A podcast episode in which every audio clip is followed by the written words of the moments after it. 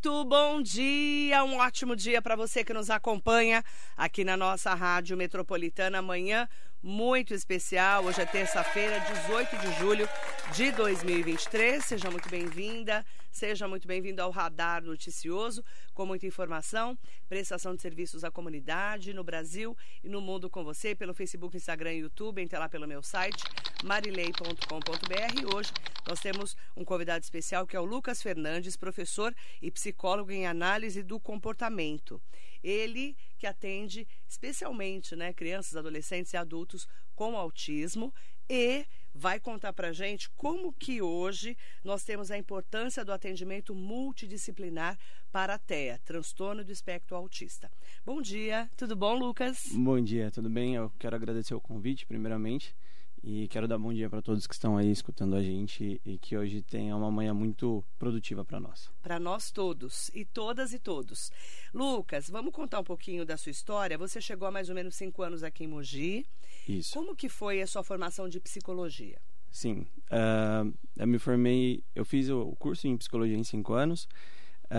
Ao sair da faculdade eu já entrei na USP para me especializar em análise de comportamento aplicada, que hoje é a terapia aí que atende com mais carga horária as crianças dentro do espectro e os adultos.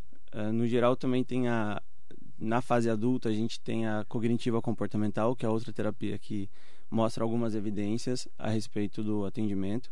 Então fui me especializando nessas áreas. Então assim que eu saí da faculdade eu já estava na pós-graduação lá na USP, e eu fui convidado aí para trabalhar no hospital, onde eu trabalhei junto com a equipe multiprofissional dentro do Hospital das Clínicas na internação. E fui monitor como supervisor lá da USP também.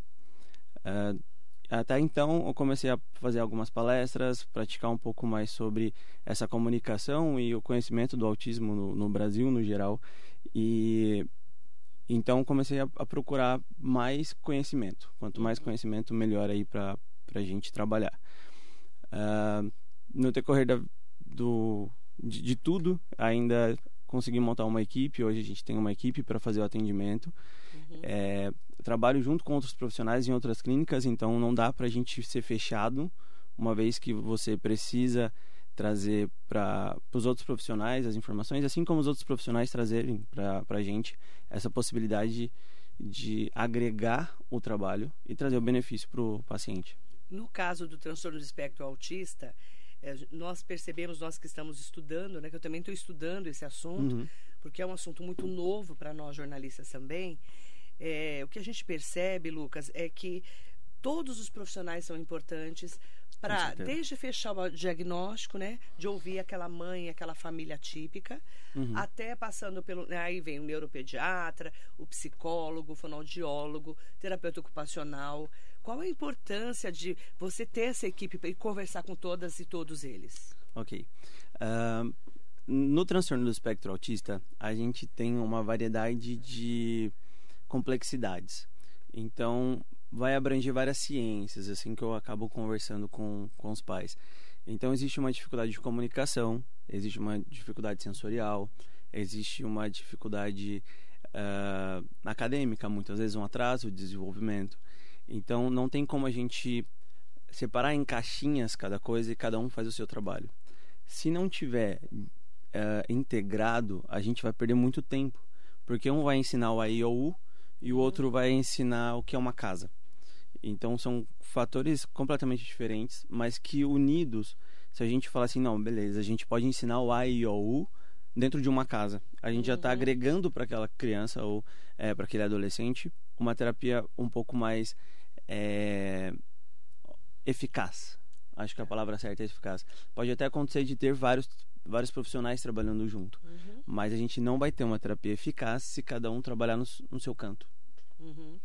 E aí, no caso, quando chega para você essa mãe, essa família atípica, geralmente ela vem já orientada com o diagnóstico de um neuropediatra, por exemplo? Olha, uma coisa muito diferente que tem acontecido é que as mães vêm orientadas por outras mães. E isso está sendo incrível. Geralmente a escola é o primeiro lugar onde acaba comprando uma uma porta de entrada, né? Sim. Uhum. A percepção inicial da escola era muito importante. Eu tenho conversado com algumas escolas e elas trazem isso do, olha, agora tem muita informação e a gente passa para os pais e os pais ficam um pouco confusos. Uhum. E aí eles vão buscar na rede social, buscar outros lugares, e aí eles começam a conversar com mãe ou com o autista mais velho. E quando chega para o atendimento, chega já com um monte de informação.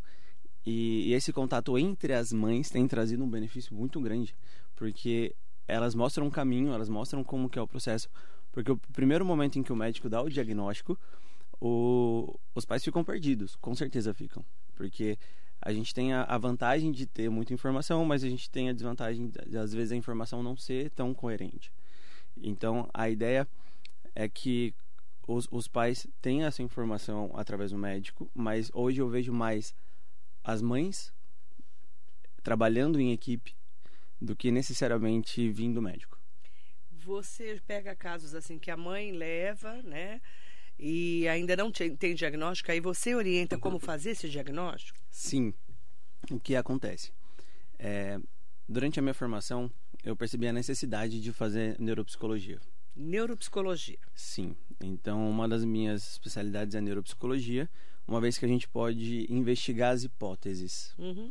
E ver como que funciona o cognitivo, neurologicamente, aquela criança.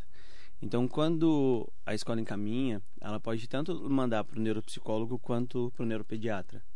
E essa diagnóstico inicial, uhum, ele precisa dessas medidas, desse conjunto de atendimento, para trazer o mais próximo possível do diagnóstico correto. Uhum. Então, sim, chegam os pais, chegam pessoas pedindo diagnóstico, só que, quanto analista do comportamento, o meu ênfase é na melhoria da vida do indivíduo, é no comportamento dele, o quanto que aquelas alterações podem trazer saúde para eles. Uhum. Mas quanto neuropsicólogo, a minha atuação é entender como é aquele funcionamento. Uhum. Você pode participar junto com a gente da entrevista especial hoje para falarmos sobre a importância da equipe multidisciplinar do transtorno do espectro autista, do TEA. E a gente tem visto vários casos, né, Lucas?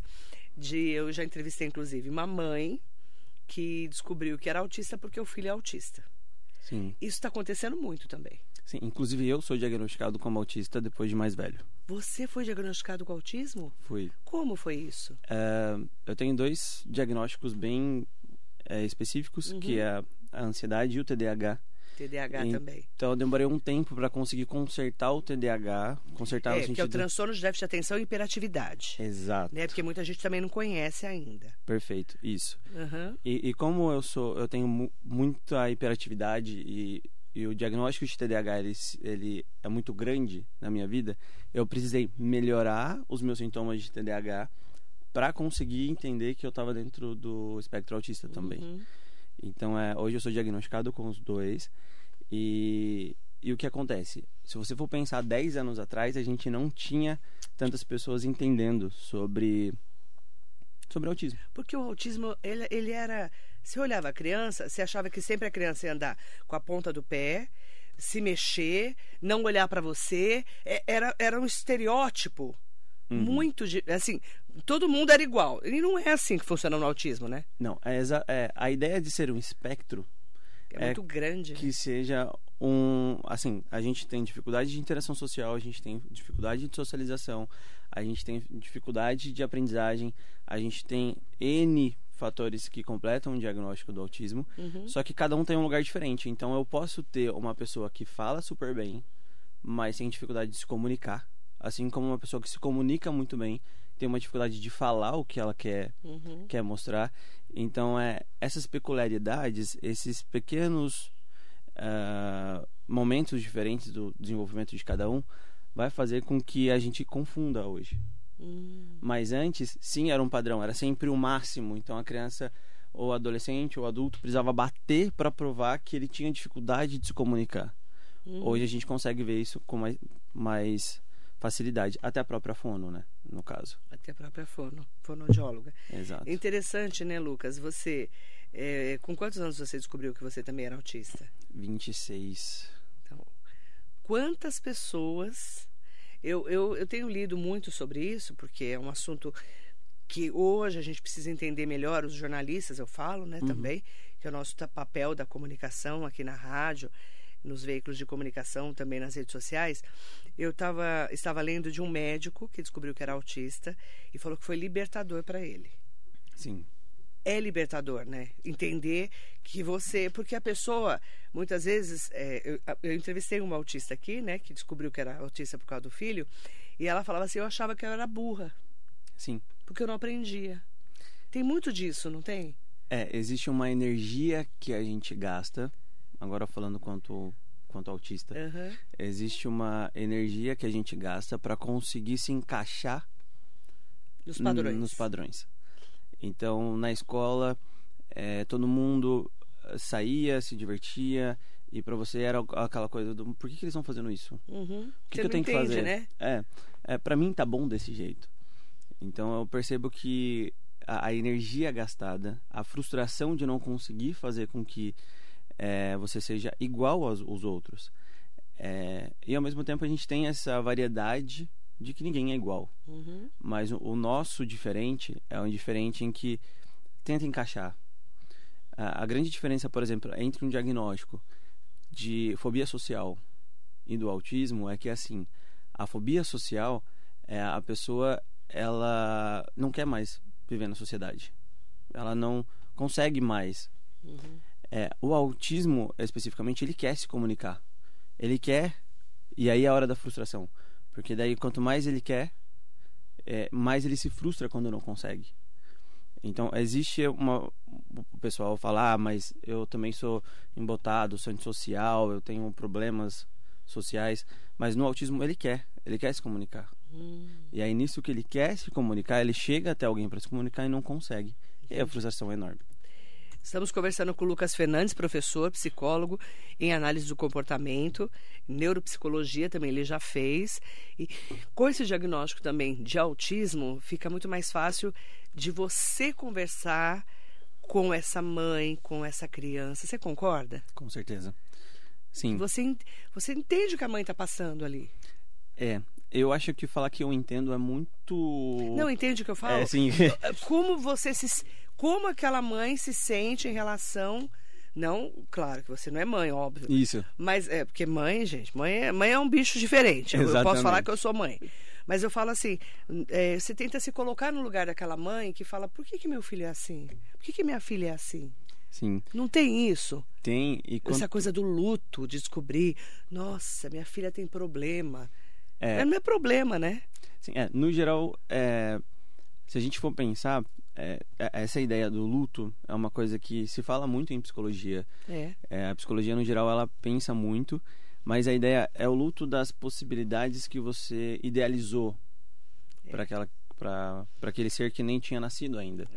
Então, no conceder a gravidez, no fazer com que comprar roupinha, fralda e tudo mais, e como que vai ser, quem vai ser, qual sexo vai ter, enfim, todas essas nuances, elas trazem para os pais essa expectativa do eu quero ela 100% perfeita.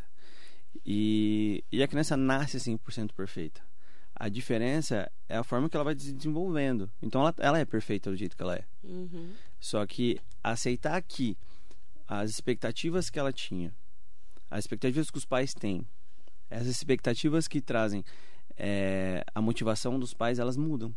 Então, eu tenho relatos de mães que elas falam assim, olha, Lucas, pra mim foi muito difícil descobrir, porque eu tive que passar a aprender a valorizar os pequenos avanços dela agora.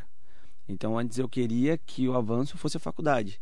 Agora, quando ela fala mamã, eu já consigo vivenciar aquilo, e aquilo me emociona, porque eu tive que passar pela ideia de, olha, o filho nasce uma folhinha em branco.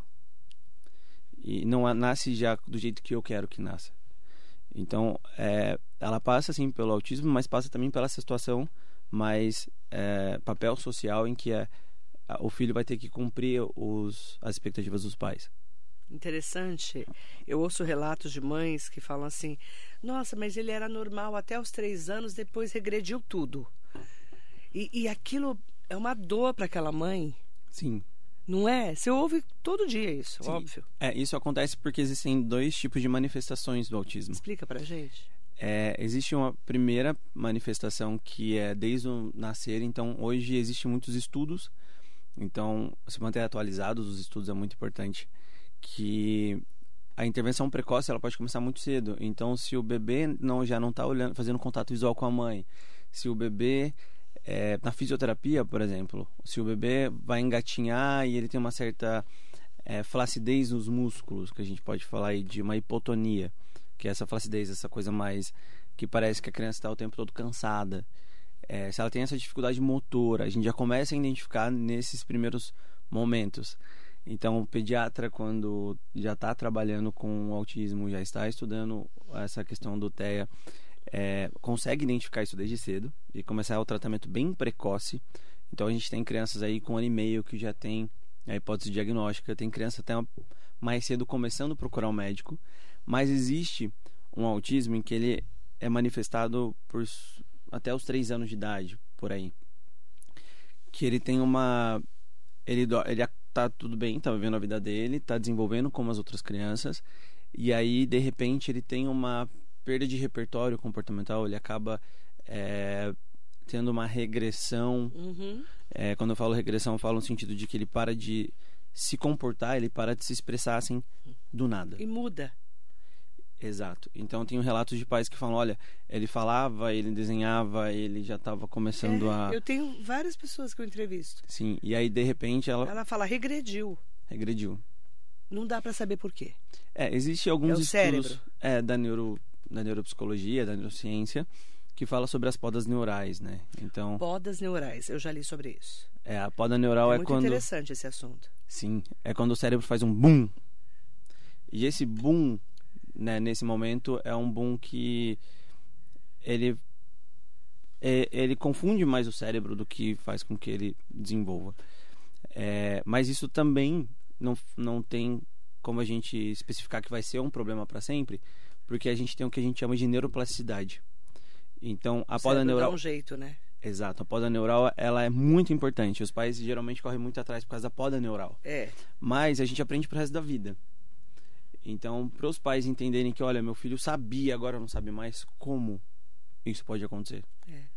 Então, a gente volta a organizar esse cérebro, organizar essas intervenções em equipe para dar condição para esse cérebro conseguir abstrair informação novamente. Lembrando, né, Lucas, que o TEA está sendo muito estudado ainda, muito estudado em todas as partes do mundo, porque tem muito para se descobrir. Muito, muito. A gente está... Né? A gente vai morrer e ainda a gente vai estar no começo dos estudos. É verdade. Eu estou falando porque as pessoas às vezes falam assim, nossa, mas meu filho nasceu com TEA por causa da água, do alimento... É genético. O que é? A gente não sabe ainda. Oficial. Oficialmente, a gente tem o máximo de informação que a gente tem hoje falar que existe um quadro genético. Existe quadro genético. Existe os genes, as características da mãe e do pai que, quando se unem, esse novo ser que vai ser lançado no mundo, ele é um ser que já vem com uma genética que favorece isso. Existe uma diferença de genética, existe uma diferença ali. Sim. Mas o quanto que isso vai afetar depende do conjunto das características dos pais também. Entendi. Não é por causa da água, não é por causa do alimento, uhum. Não é por causa da vacina, que um tempo isso explodiu. Também foi falado, né? Exato. Então, meu filho tomou vacina e virou autista. Não existe essa relação. Não tem relação. O que acontece é que a gente está muito acostumado a lidar com causalidades.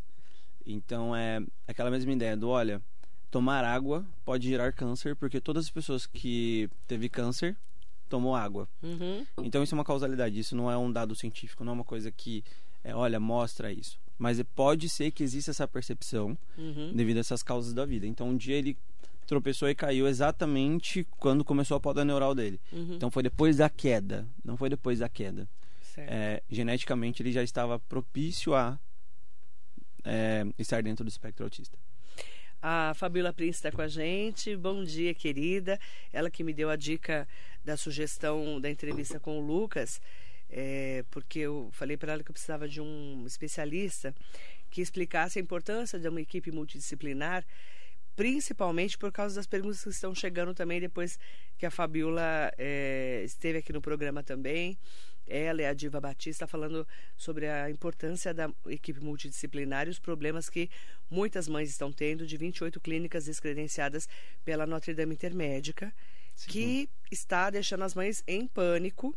O prefeito de Mogi das Cruzes, Caio Cunha, esteve aqui sexta-feira, se comprometeu que já estava marcada uma reunião para essa semana com a diretoria da Notre Dame Intermédica para tratar desse assunto, porque além de ser um problema para Mogi, 18 mil servidores da Câmara e da Prefeitura tem Notre Dame Intermédica. Então, se essas clínicas realmente continuarem descredenciadas, vai trazer um grande problema para essas mães atípicas e famílias atípicas, não é, Lucas? Com certeza, sim.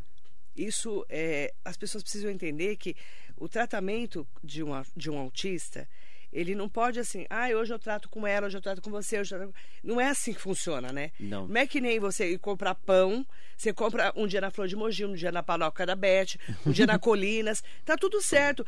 Hoje eu tô a fim de trocar o pão, né? Não é assim que funciona. Não, pelo amor de Deus, não. Não, porque não parece que você vai comprar um pão. Parece muito que assim, vai jogando ao ar e... Coloca ali numa clínica... Quem pegar, pegou. E vai pondo lá 20 crianças, 30... Não é assim que funciona. Explica pra gente a importância do autista ser tratado por uma equipe que vai estar acompanhando ele. Tá, vamos lá. O processo inicial na avaliação já é uma coisa que é muito importante. Então, quem que é o profissional... Pra que profissional que está indo? Então, a gente faz um mapeamento do desenvolvimento da criança. Então, como é que ele fala os nomes das coisas, como é que eles brincam, como é que eles interagem, como é que a gente vai conseguir adquirir essa fala. Aí a gente tem aí um tempo já que a gente não vai fazer a intervenção pontual, a gente está começando a avaliação. Isso gera um tempo já para aquela pessoa que vai ser atendida. Então a gente faz esse mapeamento todo e a gente faz um currículo. Esse currículo, ele faz com que a gente tenha um caminho a ser seguido. Esse caminho a ser seguido, a gente vai ter que passar orientação para as pessoas, a gente vai conhecer a criança, a gente vai começar um processo em que eu preciso garantir a melhoria daquele indivíduo. Então, se eu tenho uma quebra nisso, eu paro o processo de melhoria do indivíduo para começar com uma outra pessoa, para começar um processo de avaliação que talvez vai gerar aí um tempo ou outro de avaliação. E pro autismo especificamente existe uma dificuldade muito de rotina, de interação social, de vínculo, de da própria forma individual de desenvolver as aprendizagens. O trabalho contínuo que a gente precisa ter com os outros profissionais, ele gera um tempo de organização também. Então, uma vez que a gente pensa que, vou colocar aqui e virar ali, vai atrapalhar totalmente uma organização e uma criança que já está engajada no processo de aprendizagem.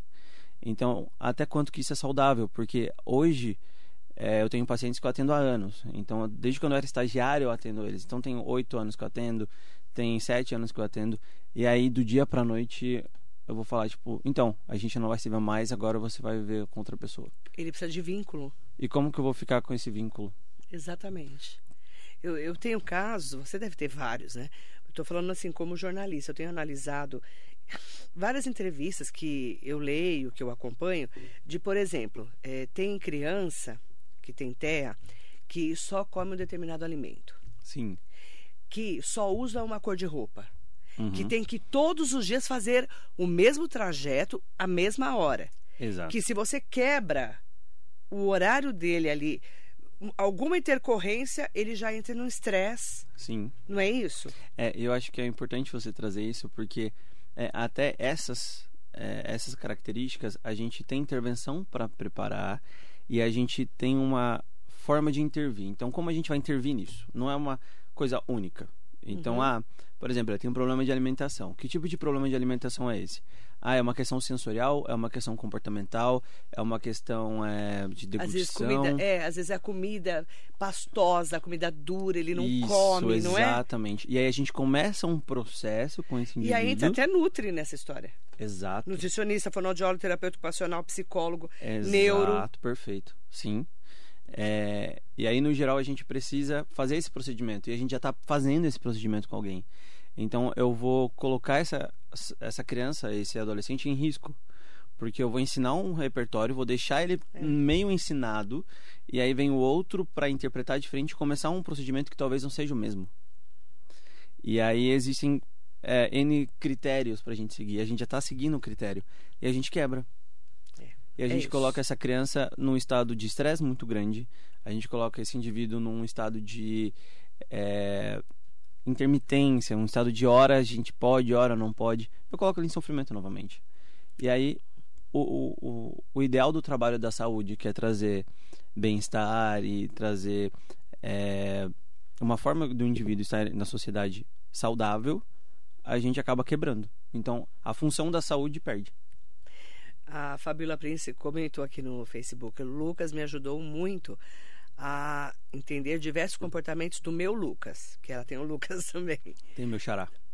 E é interessante, porque quando você já estuda e você também descobre que você está no transtorno do espectro autista, você também pode ajudar essas famílias atípicas a entender melhor por que aquela criança se comporta, adolescente, né? Porque eu estava falando com algumas mães que quando é criança é uma coisa, quando entra na puberdade... Exato. Aí o bagulho fica louco, menino. Sim. Eu ouvi cada relato de mãe que não dá pra contar aqui. Exato. Não é difícil, Lucas? Sim, e na vida adulta também é muito difícil.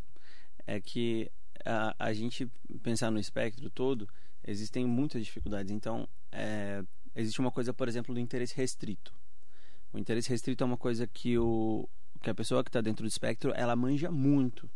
Ela sabe demais daquilo. De alguma coisa específica. Exato. E aí ela usa aquilo para socializar, aquilo para fazer... Por exemplo, muito matemática, né? Muito cálculo, sim, ou jogos, né? Vou deixar isso mais fácil. Eu tenho uma criança que ela tem 3 anos e ela já começou a aprender a ler sozinha. Onde está o problema disso? Quando ele vai socializar com uma outra criança, ele começa A de abelha. Abelha A... B ou A, B. E aí ele começa a trazer. E a outra criança está como? De 3 anos. Não está interessada naquilo. Claro que não. Mas para ele é um interesse muito grande. E conforme a gente vai crescendo, a gente vai nivelando. Então, às vezes, aquela pessoa que está dentro do espectro, ela manja tanto de computação, mas tanto de computação, que vê os outros trabalhando perto dela, ou vê na própria escola, por exemplo, algumas coisas erradas, ela pode causar assim, um nível de estresse nele muito grande. Você falou de... Interessante, porque tem vários autistas que são considerados gênios em algumas coisas, né?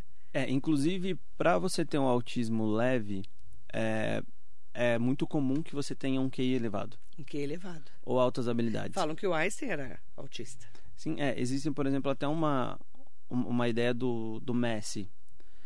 Já falaram do Messi também. Sim, eu li bastante para conseguir entender, mas se você for prestar atenção, ele tem alguns sintomas muito específicos. Então, a socialização dele, ele é o cara no futebol. Mas se você for pensar, ele não é um cara que ultrapassa os limites. Ele está ali sempre fazendo o que ele tem que fazer, ele sempre faz muito... As jogadas dele são muito pensadas, muito programadas. Existiu até uma curiosidade que ele fez um neurofeedback, que é um exame que a gente faz para entender como funciona o cérebro, e só dele enxergar, só dele ver o gasto do cérebro dele de conseguir organizar todas aquelas informações, conseguir planejar tudo, se ele tivesse parado, seria tão grande quanto se ele tivesse correndo, porque o cérebro dele funciona muito, muito bem. Então ele tem uma alta habilidade, mas talvez se eu chegasse para ele e conversasse sobre um assunto que ele não domine, não pareça que ele tem toda essa capacidade. E aí é quando as pessoas se perdem no desenvolvimento da criança. Então, mas ele só fala da Peppa Pig. Uhum. Então, beleza, a gente vai usar do interesse dele, porque é injusto olhar pra alguém e falar, ah, você gosta de azul, a partir de agora você não vai gostar mais. Uhum. Ó, vamos falar com o Hugo Max, Stanley Marcos, Arsenio José Almeida, Mariso Meoca, Ailton P. Costa. Ó, o Ailton falou assim: bom dia, Marilei, bom dia, Lucas e amigos internautas. Pergunto, como a psicologia busca uma linha de terapia para um mundo contemporâneo com transtornos psicossociais e comportamentais relacionados aos medos das ruas, assédios, a vulnerabilidade da web e as extremas exposições traumáticas? Perfeito. É uma pergunta boa, muito boa. Muito obrigado pela pergunta. Dentro da psicologia, a gente tem diferentes formas de tratar cada demanda que apresenta. Então, não é do mesmo jeito que eu vou tratar uma fobia social, que eu tinha falado um pouco antes, de uma ansiedade específica de aranha, por exemplo. Então, são formas diferentes de tratamento. E a gente tem a psicologia baseada em evidências, que é quando a gente se estuda as intervenções para saber o quanto que aquela intervenção ela é eficaz ou não para aquele tratamento. Então, existe o histórico de vida do indivíduo, existe todo o contexto em que ele se coloca no risco, o quanto que ele consegue discriminar que esse ambiente tem risco ou não, e a forma que ele se relaciona com esse ambiente. E aí a gente tem protocolos e formas de aplicação para que ele consiga aprender novos repertórios para não passar por isso. Não é que não vai passar pela socialização, mas ele vai conseguir ver com antecedência e quais são as possíveis formas de solucionar aqueles problemas. E aí a gente tem a terapia comportamental, a comportamental cognitiva, que são terapias que vão atuar nos transtornos com mais exatidão. Então, se for para pensar no tratamento, a gente vai ter que entender como que essa pessoa se coloca nesse risco, como que ela enxerga essa sociedade de risco, como que ela se comporta perante ao risco e qual seria a intervenção correta para aquele indivíduo especificamente. Respondi? Sim. Andrea Davi está aqui com a gente. Bom dia, Mané em Brasil. O Jacaré da Rodoviária de Arujá. A Rosemara Camargo, ela escreveu assim, ó. Que interessante. Eu já passei dessas fases, Marilei, onde os meus não comiam, tinham que fazer. Ela tem gêmeos autistas. Tinha que fazer só um caminho.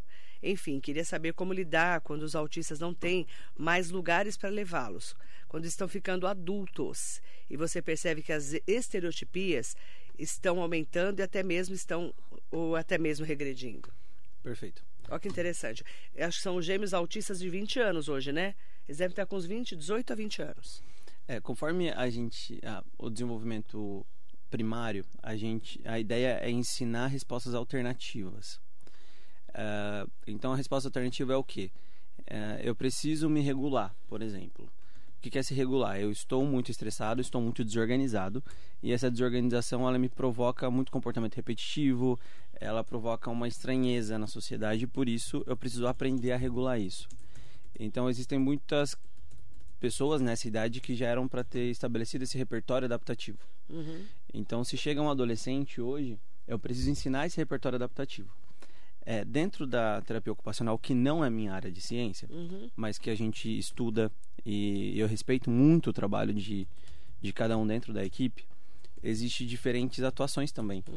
E para a estereotipia, eu costumo, primeiro, a avaliação da TEA para saber o quanto que esse organismo pode sofrer com a intervenção, para eu entender qual tipo de planejamento eu vou ter. Então vai ser especificamente para cada coisa novamente. Por isso que a gente faz um plano de ensino individualizado, porque para aquele indivíduo vai funcionar daquela maneira.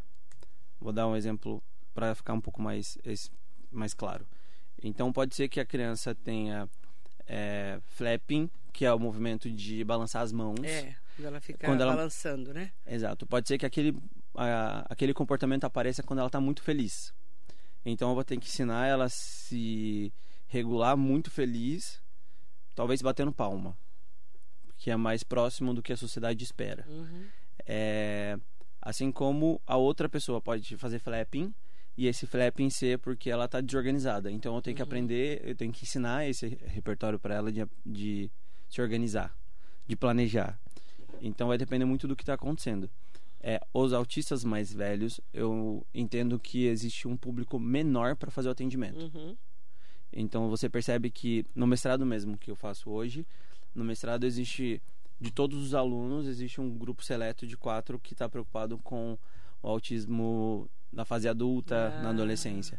Todo o resto está mais sob controle do que é intervenção precoce. Intervenção precoce. Existem os psicólogos cognitivistas. São um bom lugar onde a gente pode levar os adolescentes e adultos.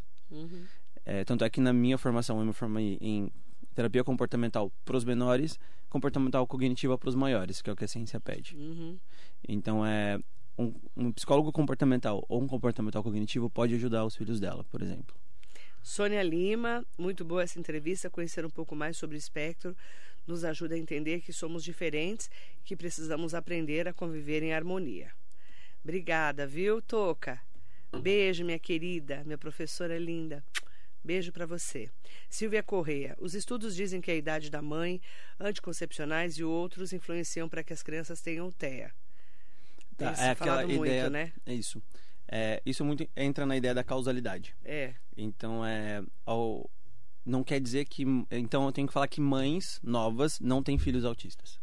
Não têm filhos no espectro. Então, uma coisa refuta a outra. Ela fica redundante.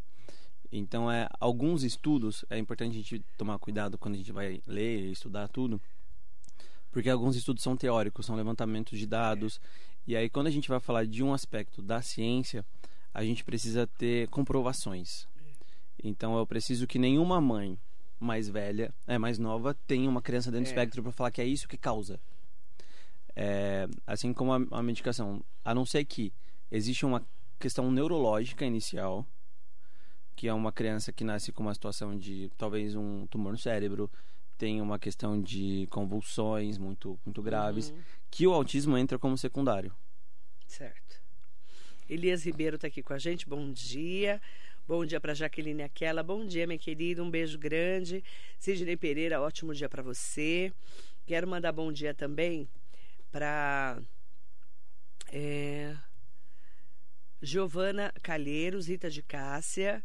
Pergunta, por favor, o que é o ABA, que as mães atípicas tanto falam. Nossa, que é o tal do temos? ABA? Quanto tempo temos? 3 minutos para falar de ABA. Meu Deus. O ABA é uma ciência dentro da psicologia que ela se possibilitou a trabalhar com a ciência comportamental. Então, o mecanismo do comportamento.